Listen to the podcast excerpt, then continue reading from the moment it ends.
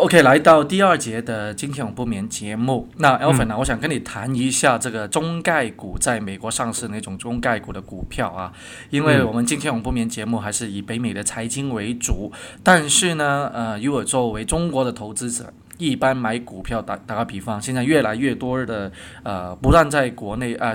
以国内的来说吧，他如果想买美股的话，他第一步要考虑的公司，我想都是以中概股为主，因为他们知道这是什么东西啊。那其实以我个人的经验啊，我我也是过来人，就是我呃还没出国之前，我在国内就已经开始就关注呃呃美股，然后出国以后呢，呃也在一直在做美股的交易，自己做，然后就是嗯、其实我我想大概七八年前或者十年前，在国内啊、关注美股的人，就是你刚刚说的那种情况，很多一开始就他只懂得只认只认识的就是国内呃出去，然后到美国上市的企业，那然后发展到今天呢，很多真正想投资或者已经在投资美股的投资者呢，他们其实已经开始有点就发展到啊、美国美美国本土的企业，不单只是中概股了。但是但是中概股是一个呃，还是就对于国内呃投资者来说一个非常怎么说呢，就很熟悉，然后也很关注的一个一个板块吧。因为中概股的话，首先第一个刚才所所提到那个认知性，第一个，嗯，第二个的话就是为什么呢？因为中概股的那个波幅哈 要哎，对对对对，通常要这这个这要也说一说一下，就是为什么呃国内投资者很很喜欢看中概股，或者是其实外国也也会有看，就是因为中概股的它算是一个神话吧，它很多时候在美国上市，它比发发发行价会呃最高点比那个发行价。一般来说都要三倍以上，然后出现过最牛的有五十倍还是多少，我我忘记了，好像是金融街吧，那个那个时候。呃都有肯定有，但总体来说的话，啊、中概股的话，它的波幅要比呃其他的啊、美国的，因为美国也有一些呃波幅很大的，但是他们不懂嘛，对吧？对对对对对，那而且还有一个很重要的是，因为大家都明白炒这些股的话，大部分中国人。嗯那中国人的话，那是不是他可以以一个中国人的那个理念或者那个方式来炒，就容就要比啊、其他的炒其他的要容易嘛，对吧？哎，其实我觉得这里要要更正一下，炒这些股的散户大部分是中国人，对啊，对啊，就是散就散户对对。散户，就算他这种中概股的话，打个比方啊，中概股，譬如说你拿一个新浪啊这么厉害的公司，它这种公司的话，在美国发行这个 ADR 的时候，它大部分的话都是散户投资者，机构投资者买它的话不多，非常的不多。对机构投资者现在通常以两种的呃方式存在，第一种就是我们所谓的共同基金 mutual fund，、那第二种的话就是比较被动式投资那种叫 ETF，啊，市场交易基金 ETF。好，这以这两个为主的。那如果呃，就算这两个的话，可能 ETF 的话还可以会有买一些中概股，但大部分的 mutual fund 是不会买中国的概念股的。啊，但是我我有一个感觉就是啊呃，除了散户以外，中概股的持有中概股的机构投资者就是发就发行商了，嗯是不是啊？嗯，对，对，就是所以这个这个股价的波动，其实很大很大方面的原因也是呃发行商的一个操纵，我觉得。呃发行商，因为它不多，我刚才才提到，因为大部分都是散户啊，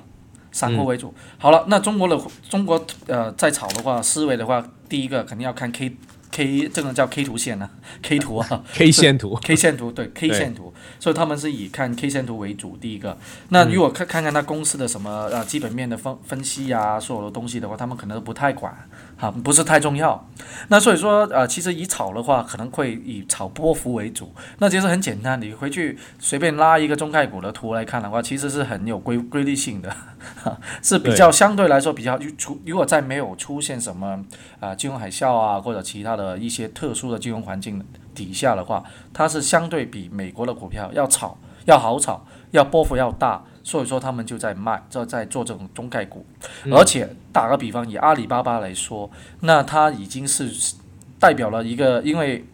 地产的话就万达，电商就阿里巴巴。嗯，成为中国企业的像一个名牌或者什么之类。好了，那很多的我们在我们我们的节目有一年多的时间，但我们一直在说阿里巴巴这个股票，每每两三个月就会讲一次啊。那今天也会讲一下，为什么呢？因为呃，从啊零去年的九月份以来，很多的人都想买啊，当时候 IPO。的价格是六十六十六块，它是 IPO 啊，当天一开盘是九十二，嗯，最高的话我没我没记错的话是一百二十几块。好其实开盘当天九十二块是买不到的。我因为开盘当天我也在看，哦，我也尝试买了一点，对，就能能买到那个是那个价钱已经是接近九十五块了，我记得。嗯，已经九十五了，对吧？对对对对，买不到，但是但是现在今天的话是六十三，比 IPO 还要低。对，跌那破了。对它其实啊，首先就说这一次其实它是从六十九跌跌下来的，它跌这么大的话，其实它在最近他们自己的管理层啊，在 City Group 在美国的花旗银行其中一个呃 conference call 就是那种会议方面就啊透露了，可能对未来第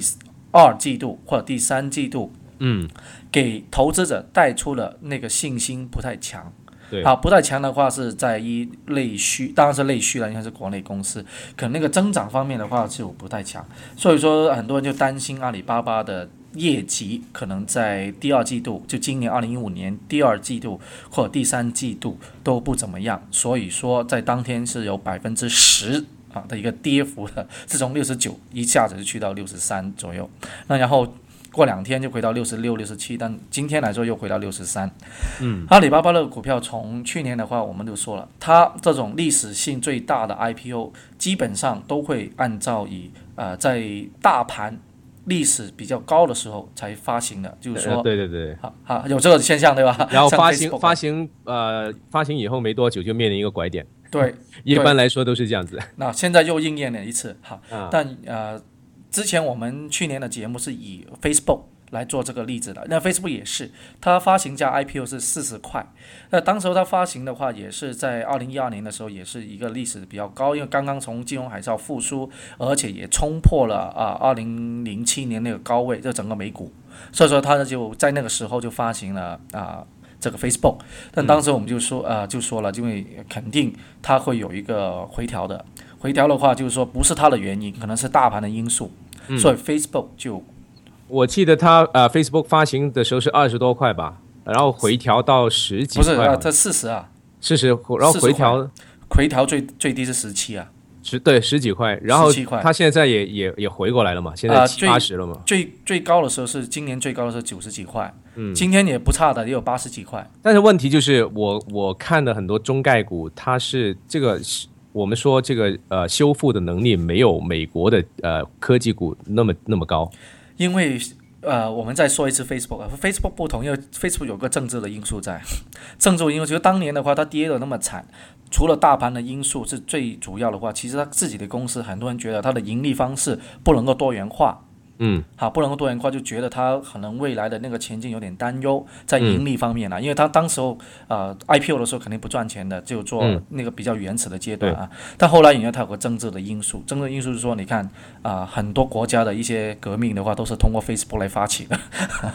这样子的话它就值钱了嘛，对吧？然后它它其实呃后来也证实了，也用行动证实了它盈利的能力，所以就大家也恢复了对它的信心。对，而且然后阿里。啊，我们说回阿里，其实问题就是它在发行之前，在 IPO 之前，很多国内或者是美国那边投资呃投资界的呃专家或者是呃呃呃周周刊也好，也也对阿里就做了一些分析，就说它其实估就那个估值不值那么高，就不太看好它的呃这个股价。那个时候呢，很多人还是挺就相对抱挺乐观的的态度嘛。但是现在的问题就是说，它呃第二季的季报的有开始有点问题出来了。OK，因为我们一直都有跟踪这种大行的分析报告啊，分析报告的话，今天为主，大部分的话还是以啊、给它的那个平等，还是叫 overweight，overweight 的意思就是值得要增持的嗯，啊，目标股价全部定在九十五块左右。但我我我之前看的就是巴伦周刊，呃，对阿里的那个股价的目标价从一百二十五一直跌到现在三十美元。哇，他看的这么淡啊！对啊，但一般的话巴伦周刊呃最新的、最新的一篇文章就是说，最低可能估值只只有三十美元，就还要再腰斩一下。这个当然可能有点哗众取宠了，我觉得。啊，但但现在几大几大投行啊，包括 J.P. Morgan 啊，啊啊 Stan 呃标准普尔啊，啊这些大投行的话，看的话啊，当然我们看的是 sell side 了，就是卖卖方的那个估价，那基本上都是维持在九十五左右。那这个是而且对它的那个平等是叫 overweight，overweight 就是要应该要增持的，嗯增持的。或者超配，嗯，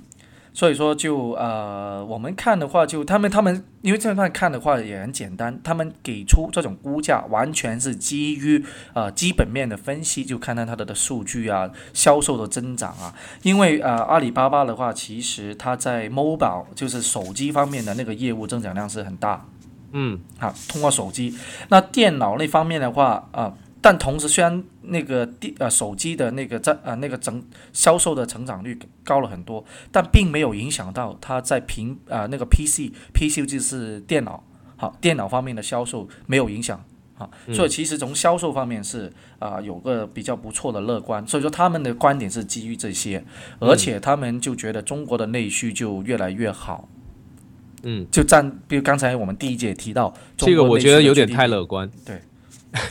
因为他们呃，我们我们首先第一个，我们现在我读的这个是销赛，就卖、卖方的那个那个估价了，哈，对。所以说就大家就比较乐观的，目前来说啊，哎，刚刚你说的那个估价九十多块，我我之前看还看了一个，就是说为为了呃要对应人民币贬值这个问题，可能要再下调百分之十，就把那个目标价，真的，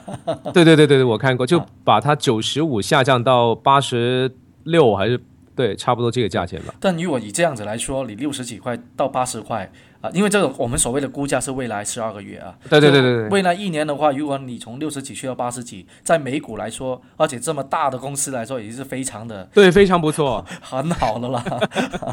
真的。所以说，但是是不是现在这个时候要买呢？那你也知道，通常这个目标价你都是去不到的嘛，对，去不到很少很少去啊、有机会，有机会有有机会，但是不多，这些公司因为你看他如果去到七十几块、八十几块的话，他的目标价不会写九十几的，对，肯定会去一百多的了，他会慢慢的去的。对对对对，像今年上半年的 Netflix 就是一直在逼那些那些评级公司不断的上调它的目标价。对，所以说呃，我们呃刚才第一节谈到分析师的作用就是这样子嘛，对吧？OK，那我们说说另外一个公司啊，其实有一个公司在今年做了很好了，公中概股，但它做的好的原因不是因为它最近做的好，是因为前几年做的不好，今年做尤其有一些呃转的不错，就是这个油库啊，油库这个公司啊，这个网络视频。网络视频的话，为什么要带出这个公司？最近网络视频有另外一家公司是大手大展手脚啊，是吧？嗯，这个就是乐视啊。乐视的话，最近一单最厉害的新闻是它要全力进进军香港市场。进军香港市场的话，呃，其实香港大家都知道是一个比较啊、娱乐业非常发达的一个地区。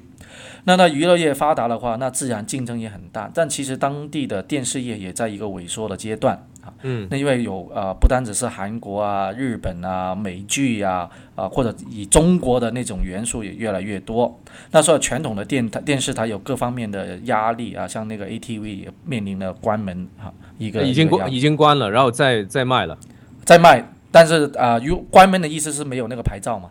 啊。现在的牌照的话，没有没有没有继续的继续的有一个增持的牌照，但是现在在找找卖家，找到买家的话，有可能会呃，他买了嘛？最最近已经买了嘛？他只是出价了，他的那个中能集团可能是出价，没有说正式的在哎，我我那天听到的是中金集团啊中金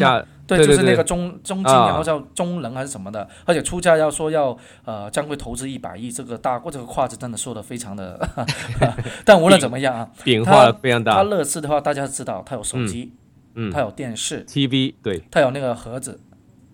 那个盒子啊，就是那个电视盒子，电视盒对。对电视盒。那他现在的话就把啊、他把那个英超啊，足球最厉害的英超的话买断在香港，而且也会跟 Netflix 合作，这个是最重要了。跟美国的 Netflix 将会所有的美剧都要通过它都可以合法的能够收收看得到，在香港是吧？在香港对，在香港啊，这这个我觉得还还是要就强调一下，重要事情说三遍，是在香港啊。啊不是 因为听听节目很多在国内的听众，对就暂时可能没办法实现，因为因为我们也知道 Netflix 的很多很多电视剧不一定就能在国内能看到。呃，因为有很多的问题，很多原因了。OK，那那个说回那个 Netf- Netflix Netflix 的话，呃，大家都知道它是创呃一个 on online 就是网络视频的一个领先者。那乐视的话，在这方面也非常的想啊呃看他也想把自己打造成在呃中国大陆的 Netflix，因为 Netflix 在美国其实是可以说这几年颠覆了整个呃美国的影视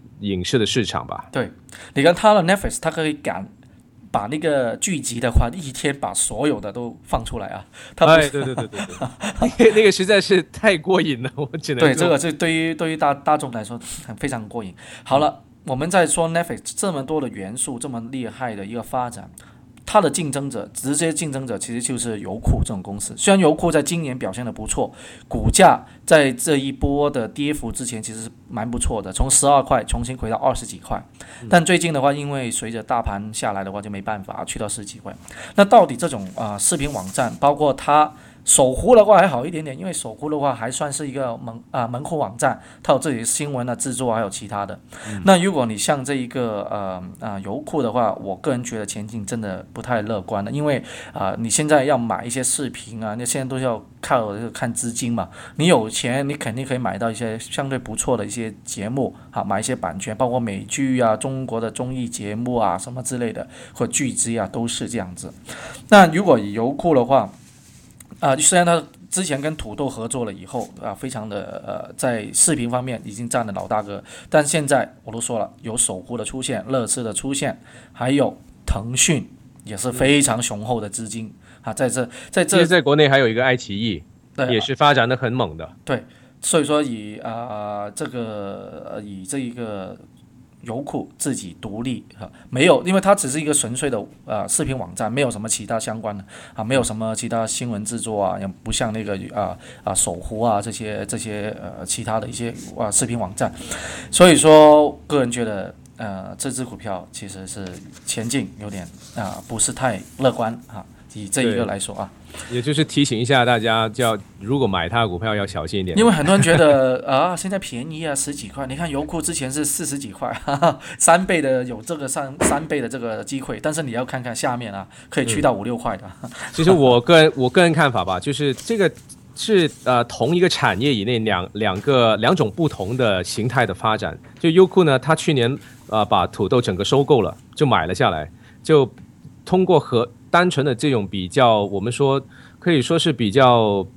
呃老老土的一个方法吧，就是并购，然后把自己蛋糕好像做大了。然后呃，其他的竞争者呢，像你刚才说的啊啊、啊乐视吧，嗯，他他们采取的方式就是啊采呃另外一个呃路径，他们去把它的呃不单只是做一个呃视频的网站，他们把它终端化，就是他把他的呃商业的那那只手伸到每一个客户的他那那个终端那里，他做电视盒，然后就把把那个内容就不断的拓拓展出去，不单只是呃每个人上传的那些内容，就把啊、一些外面的好的内容也买进来，这种多元化的呃发展的手段一组合起来，就有点啊、把优酷抛在后面的意思了。它现在乐视这种发展模式，或者呃爱奇艺那种，也是把呃把整个视频媒体的这个这个产业打造成一个生态链一样。就我有我既有内容，我有网站，我也有终端，啊、也有电视，也有盒子，这些都整合在一起。其实我觉得这个有点像是呃学习苹果了。嗯，对，综合体啊。那今天节目差不多，那下一周我们可能继续再讲讲其他中概股的公司，包括百度，因为百度的话是、呃我自己的朋友有一个亲身的跟百度合作的一个经验，那可以跟大家分享一下。好的，我们下周见。下周再见。好，拜拜。